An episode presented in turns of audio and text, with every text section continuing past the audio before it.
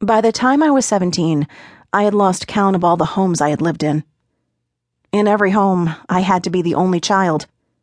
Miss Kenny was afraid that something would happen if there were any other children. I was also homeschooled to keep me away from other children. I kept to myself, not wanting to make any friends. Whenever I was outside, I could hear the whispers.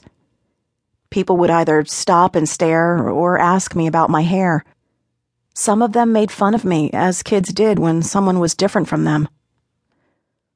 Deciding I am not going to move again, I've started to actually care about my current parents, the Richardsons. They want to keep me, so I figured it was a good place to try and stay. The night after deciding to say yes and be adopted by the Richardsons, I was lying in my bed when I hear loud shouting coming from downstairs before everything suddenly goes quiet. Terrified, I jump out of bed and run downstairs to see the Richardsons dead and two men that didn't look quite human standing over Mr. Richardson's lifeless body. They are yelling at each other. The short, fat one with the pig shaped nose yells, We weren't supposed to kill them. We were only supposed to take the girl.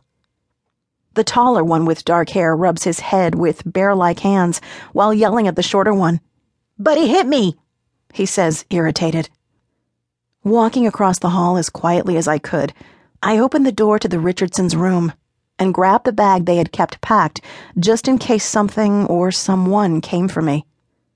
It has clothes, my passport, and $700 in cash. They had told me to take it and run if anything ever happened to them. Grabbing the bag, I run for the front door. As I grab the handle, the short, fat man grabs my shoulder, swinging me around to face him. My eyes widen, drawing both of the men in. They couldn't leave eye contact. Squaring my shoulders, my hair begins to turn white. The tall man screams, Look at her hair! The short one yells back, I can't look at anything but her eyes. Next thing I knew, they were gone.